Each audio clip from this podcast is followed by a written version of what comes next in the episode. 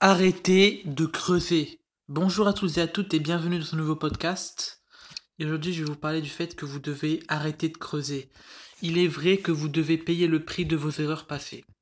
Je ne dis pas le contraire. Pourtant, cela ne signifie, pourtant, cela ne signifie pas que vous devez continuer à les faire. Très souvent, nous adoptons une attitude de je ne m'en sortirai jamais. Je n'y arriverai pas. La conséquence de cela et que cela devient une prophétie autoréalisatrice. La vérité est que vous pouvez commencer à vous en sortir maintenant, peu importe ce qui s'est passé dans, votre, dans le passé. Vous ne pouvez pas changer le passé ou ses conséquences, mais vous pouvez changer immédiatement le présent et rendre l'avenir plus lumineux. Lorsque vous vous trouvez dans ce qui semble une impasse, souvent la seule chose que nous avons l'impression de pouvoir faire est de continuer à creuser mais cela ne fera que vous amener plus profond.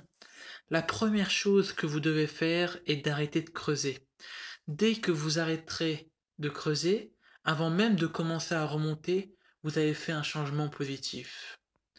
Ce momentum peut travailler pour vous ou contre vous, et tout dépend de la direction dans laquelle vous allez.